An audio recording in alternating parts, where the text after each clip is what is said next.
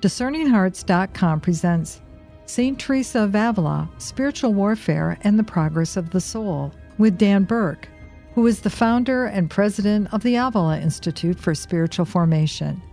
He's also the co host of the Divine Intimacy radio show with his wife, Stephanie. He is the author and editor of more than 17 books on Catholic spirituality, including Devil in the Castle, the book on which this series is based. St. Teresa of Avila Spiritual Warfare and the Progress of the Soul with Dan Burke. I'm your host, Kris McGregor.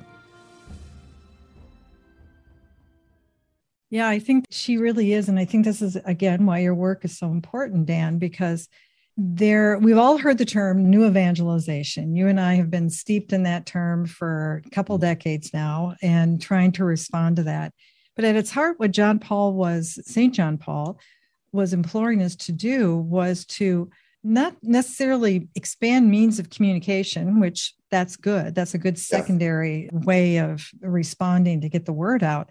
But what is the word? And it's to teach those things once again about what happened to you, Christian, especially you, Catholic, when you were baptized. Right. How do you navigate this incredible experience, this gift of grace, this being brought into the heart of divine love. And what does that mean? But as you're navigating in that, you have to understand the realities. And Teresa will tell us, and you help through this work.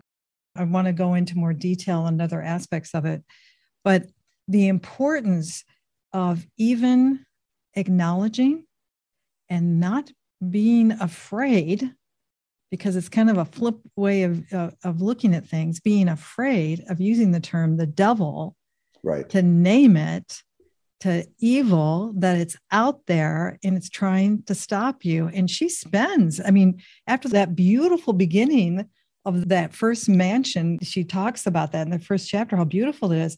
She's spending time on that second chapter. And as you bring out, you got to realize what's happening here because this is a darkness that is covering your vision. You don't see where you're at, and it's to your detriment.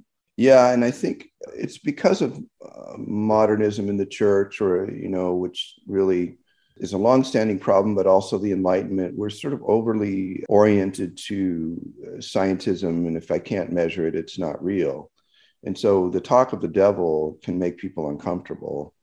But I think for me, having been in many exorcisms, wow, there's no doubt that he's real.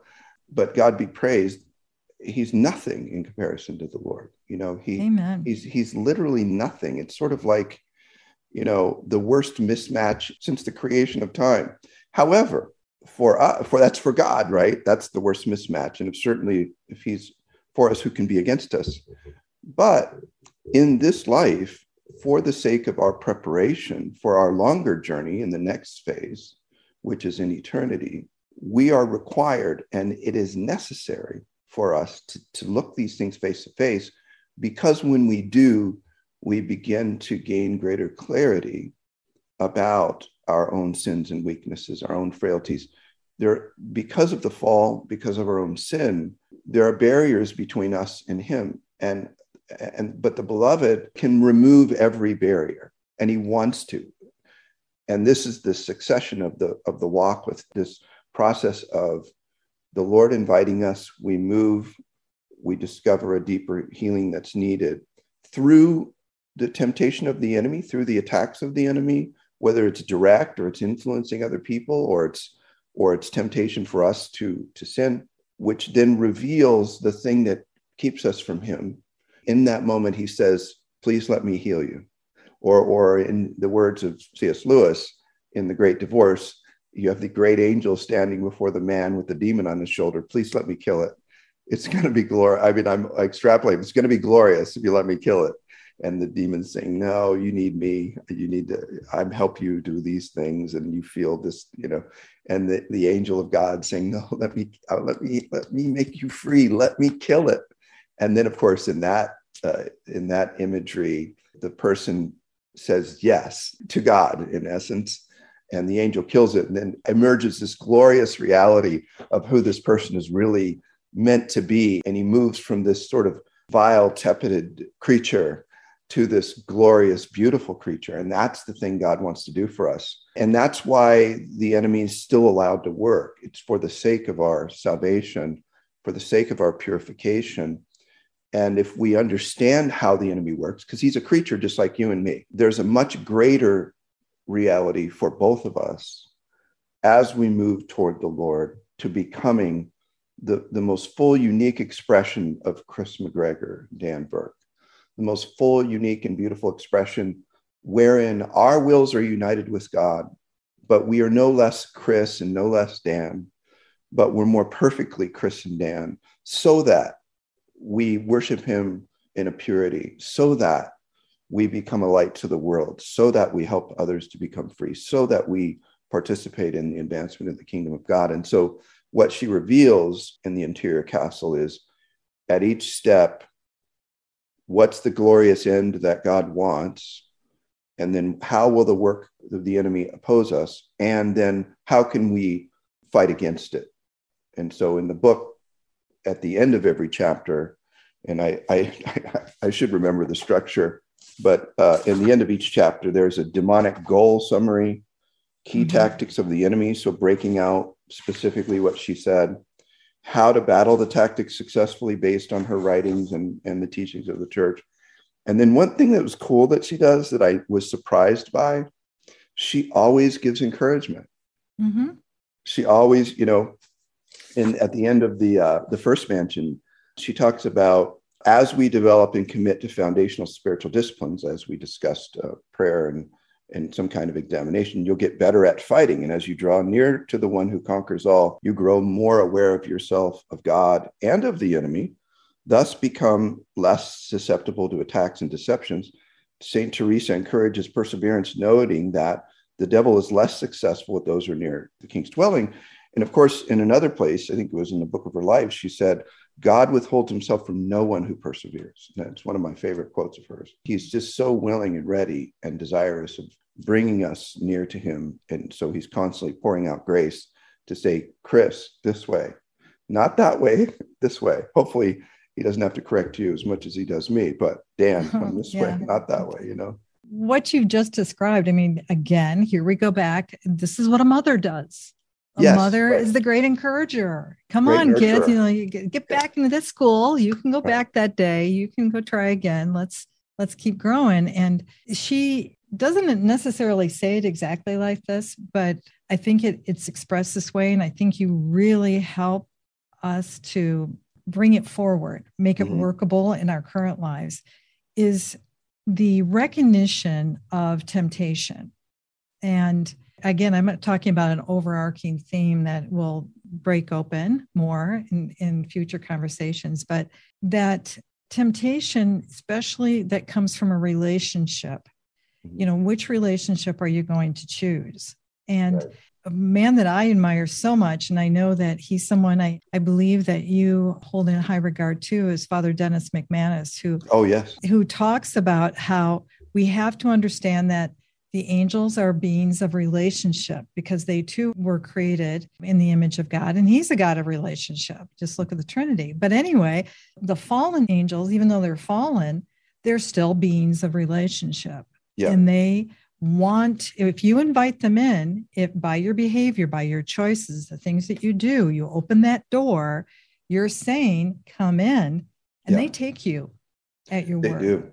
And we have to guard against that. And doesn't Teresa, Dan, I mean, throughout the, the whole book is like, how do you recognize and say no to the, those many, many pitfalls and pratfalls that people who, who are in sick relationships with those those beings how to break free from that and why you should yeah i mean in the first mansion you know as, as we talked about what is required in a sense to enter in she talks about the demons in the outer court and how at this stage you're going from good to better to use ignatian terms which is good but you're still rather far from the center of the castle and you're pretty close to sin. And probably at this stage, you're going to have commonly habitual mortal sin, habitual venial sin, those sorts of things. So, what does the devil, how does he tempt you at this stage? He tempts you with all aspects of the world, the flesh and the devil, right?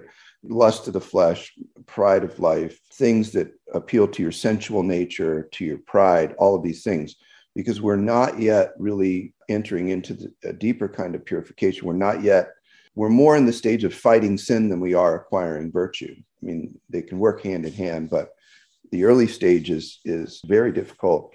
And it's where the, and the demons actually exert more effort in her description at this stage because of the fear of, they know if Kris McGregor gets near Jesus, I'm lost. The closer Kris McGregor gets to Jesus, the, the less control the enemy has. So if he wants to get you, he wants to get you at the beginning because he's smart. Where you're weak, that's the other problem. In the beginning, in this first mansion, because of habitual sin, and sin darkens the intellect and weakens the will. And so we have this sort of circle the drain problem of I sin, I'm weaker. I'm sin, I'm weaker. I sin, I'm more in control uh, of the enemy than of God, even though I desire God. And and so in this stage, the enemy goes all out, and you know maybe uh, well for me, one of the temptations in my early Christian walk was that I was uh, my home life was so bad, but I was very good at business, and so he tempted me to think of business in ways that drew me away from my uh, primary state in life, like my role as a father. You know, that's where I'm spending time with children, and, and tempted me into ambition, right, and mm-hmm. and accomplishment. My first book was a business book, um, which is very hard to do get published in comparison to Catholic material. And you know, I had that goal. And When I reached the goal, I thought, "Wow, this is a total worthless endeavor," because I had been already advancing with Jesus, and and it was a long, hard, difficult thing to do. And then I accomplished it and realized this means nothing. But the enemy was saying, "But if you do this, people will hold you in esteem, and you know, you'll get better jobs, and you know, all of that." So, so whatever it is, your weakness is, it could be sex, it could be drugs, it could be whatever. For me, it was primarily business. He will amplify opportunities. He will bring people in your life. You know, if you if you struggle with drugs, as an example, and I'm working mm-hmm. with somebody who has a cocaine addiction right now, and and so the first big break was to get away from the relationship with his dealer, who was his best friend. Right, really mm-hmm. hard to do, but great relationship right I mean, in their mind that's uh-huh. yeah. so the enemy is doing all that to, to say to, to try to draw you back you know and so it's i think it may be the most important contribution this book has to give is to so many of those people who are in the pews who've never been ignited for jesus right it's it feels to me like you know discerning hearts all of your ministry is about igniting hearts you know but once they get ignited, the gift she brings is okay, now be aware. This is what's going to happen. And if you're aware and you understand, you'll know how to take action. I know that's an Ignatian framework, not a Carmelite one, but it's all applies, right? You it all, it's the same all the way. Yeah. It's across the board, isn't it? Yeah. I mean, isn't that the, yeah. what you teach your kid? Yeah. So that's the gift of what she does is okay. I'm going from good to better. What's going to happen? Okay, it's going to happen. Okay, now I wow, I see it happening. So then I'm not a victim to it as much. You know, we're still still have a weak will. We still have compulsions that are destructive to us. But when you're awake and aware, you can fight. And she gives us the tools to fight. We'll return to St. Teresa of Avila, Spiritual Warfare and the Progress of the Soul with Dan Burke in just a moment. Did you know that Discerning Hearts has a free app in which you can find all your favorite Discerning Hearts programming? Father Timothy Gallagher, Dr. Anthony Lilles, Deacon James Keating, Mike Aquilina, Dr. Matthew Bunson, and so many more are found on the Discerning Hearts free app. Did you also know that you can stream Discerning Hearts programming on numerous streaming platforms such as Apple Podcasts, Google Play, iHeartRadio, Pandora, Spotify, Stitcher, TuneIn, and so many more? And did you know that Discerning Hearts also has the YouTube page? Be sure to check out all these different places where you can find Discerning Hearts.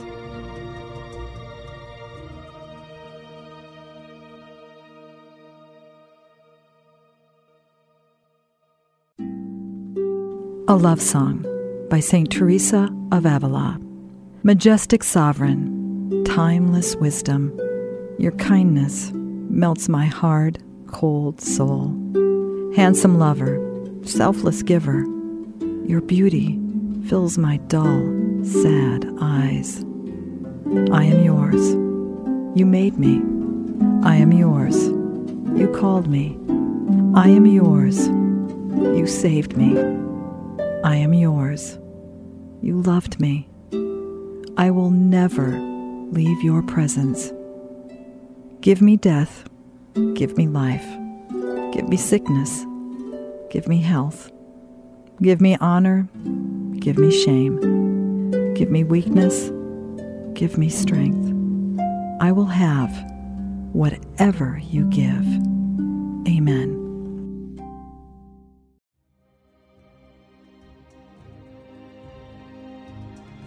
Hello, my name is Deacon Omar Gutierrez, and I want to ask you to support Discerning Hearts in a special way.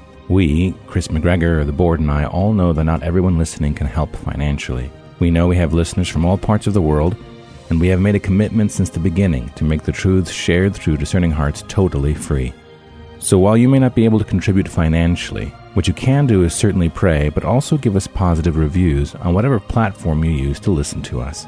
If it's iTunes, Android, Stitcher, Spotify, however it is that you get these podcasts, or if you're on YouTube and you like our videos, please give us a good rating and write a review. The more good ratings and reviews we get, the higher our profile and the more listeners will discover us, listeners who may have the means to contribute in the future. Please consider rating us and writing a positive review today.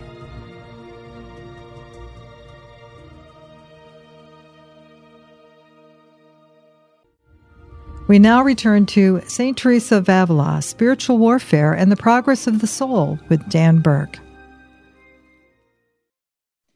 Okay, now I'm going to offer once again, I'm refer to my brother, my brother in Christ. When I first began to read your book, The Devil in the Castle, the first chapter or two, I began to read it and I'm like, oh, ouch, you know, and I didn't like it. I mean, it's not that I didn't like the book. I mean, it's like I was reading some of it. I'm going, oh man, oh, and then I would have to put it down and and I would think, well, that, that you can't say that. I mean, that's really harsh. And then and then I realized, why why is that bugging me? Uh-huh. Why is that hitting me like that? And then I go back and you know what? That's right. Right. And that's why it's needed in today's world because in Teresa's time, and this is why it's so transcendent i think over this period. And that's why i think it's good to have her good son come forward and describe this in this world. You're a scholar of the world mm. okay dan. Uh, i don't mean i'm going down a rabbit hole real quick but don't negate what you have to say to the world. Oh, scholars are those guys who know a language of the particular the technical thing. They know the language that was originally written in so that they go back and they and that's all very important. But you understand the language of the world. Mm. And you're a scholar of the world. You understand that I hopefully, because this is a vision that would have been very difficult to absorb back then, a time like today where you, okay, she had to struggle with romance novels. Mm-hmm. Okay. And not even the kind that we read that are on the right, shelves of right. bookstores everywhere. Pretty tame back then. Yeah, pretty tamed. I mean, she had to, she struggled with that. Or she didn't have to deal with flipping on a switch and watching daytime dramas for women. She didn't porn always to, a click away. A porn for guys and for women. Yeah. Um, in, surrounded by music that she loved the castanets, she loved the song, but not the kind of stuff that can lead us down a path we don't want to go. And I could go on and on and on in a world that is swirling around and so confusing. And some of the things that we never, I mean, I don't think she ever could have even conceived in the darkness we do in the daylight right now. Yeah. And so, how do you begin to become aware of the things that are going to tempt you away? And so I think that's why the courage to have this kind of book out there, especially when you have many in the spiritual realm, would say, well, don't, that's going to be off putting for people. That's going right. to frighten people. Sometimes you have to, as a parent, I keep going to those because you and I are parents. And so yeah. this is the language that we speak. You know, as a parent, you have to tell your kid the truth. Mm-hmm. Otherwise, they're going to be walking into a situation that could harm them, and you're going to say, "Oh, I wish I would have done this." Yeah, and yeah. Mm-hmm. that's what does compel me because I do really have a deep love for people, and I don't want them to be uncomfortable or, you know, I don't want to upset people. But in the end, none of that matters if we aren't getting free. And so I've had to learn to communicate in a way that's more gentle or whatever. But I think my natural inclination to directness, which I do share with Teresa, is really helpful and powerful in these kinds of communications, like in a book or a public speech, not so much personal, private.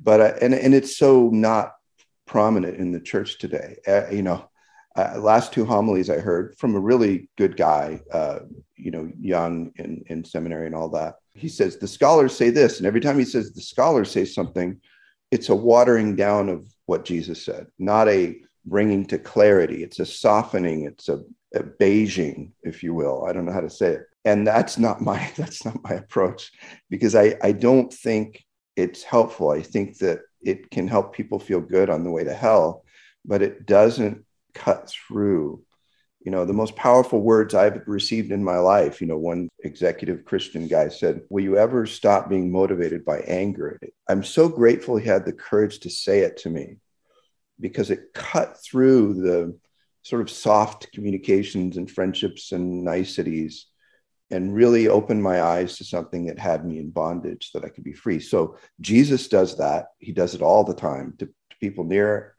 to him and, and those who weren't near to him. And I think it, it's important for us to do the same as we teach. You know, you're a teacher, that's part of what you do.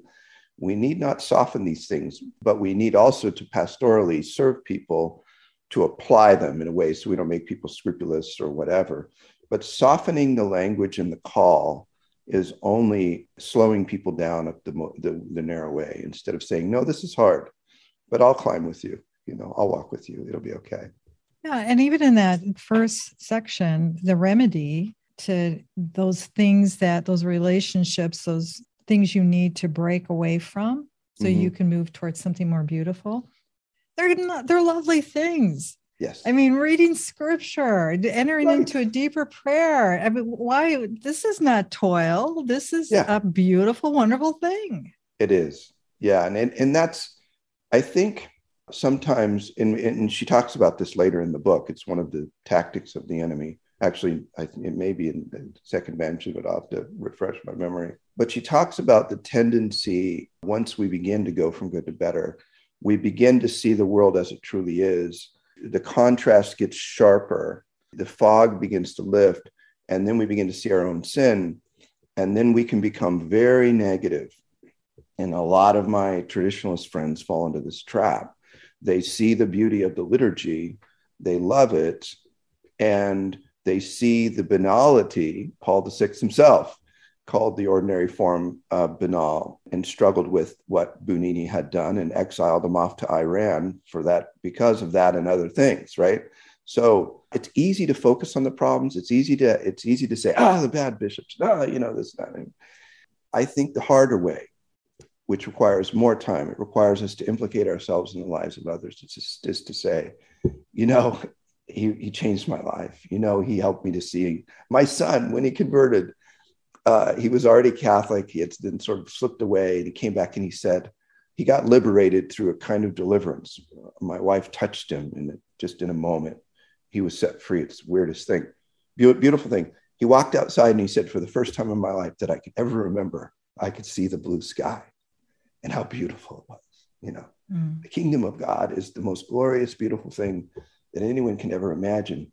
It's harder to talk about that beauty. It's one of the reasons I love Dr. Lilles so much, is because he is, he's probably in our time, Claire Dwyer is up there too, but capable of writing in a way that reveals the beauty like like nobody else and that's that's i think deeply compelling to a soul yes, we need to be, say this is sin, this is bad. Yes, there's a hell, but wow, the opposite is glorious and worth giving your entire life for. Yeah, and she will, uh, Teresa of Avila, she will tell us in the very beginning start with yourself. Yeah. I mean, that's you did that at the beginning of this conversation, talked about how you needed to be transformed. It begins with you first. Look clean that out. And she even tells you don't don't bother looking at other people in the other boat. Focus on your own. And you know, you're Benedictine Oblate, if I remember right, right? That's right. Well, so your your man uh, Saint Benedict in the Rule talks about the devil's zealots, and he's talking about the same thing that Saint Teresa talks about, which are people who get on fire, but then the enemy is, is really good at judo, and, and that the martial art of judo is primarily the use of the momentum of the other against them. Mm. And so you're running up the narrow way, you become aware of your sin, which is very powerful. And he quickly goes and look at her and look at him. He's taking that momentum to get you to flip you off the narrow way or turn you back around. And that's one of the key tactics in the early mansions that she reveals is very common and, and St. Benedict reveals that we need to fight against. We need to see it and go, okay, nope, not. You know, John of the Cross is so adamant in his precautions for religious. He says, do not, for any reason, make anyone else's business your own in the monastery. Deal with your stuff. You be obedient. You be holy, and don't do not look at. Now, it doesn't mean he meant to hide, but but he's talking about just the normal daily life of looking at someone and why is their habit wrinkled why are they praying like that? That's not according to the rule. That you know that's the the superior's job not yours. You be holy. You focus. And jesus said it too. You strive right? You focus on mm-hmm. you. You know i again i'm, I'm so grateful for the time we've had even in this portion of our conversation dan to begin to understand the beauty of this wonderful castle this journey and to see the gift that teresa of avila in helping us to acknowledge, to understand what can lead us astray, and that there is a very real enemy. She knows that because our Lord said that that was true. Right. She she's not just saying it because it's hyper medieval verbiage. She's saying it because the scriptures, and he taught it himself.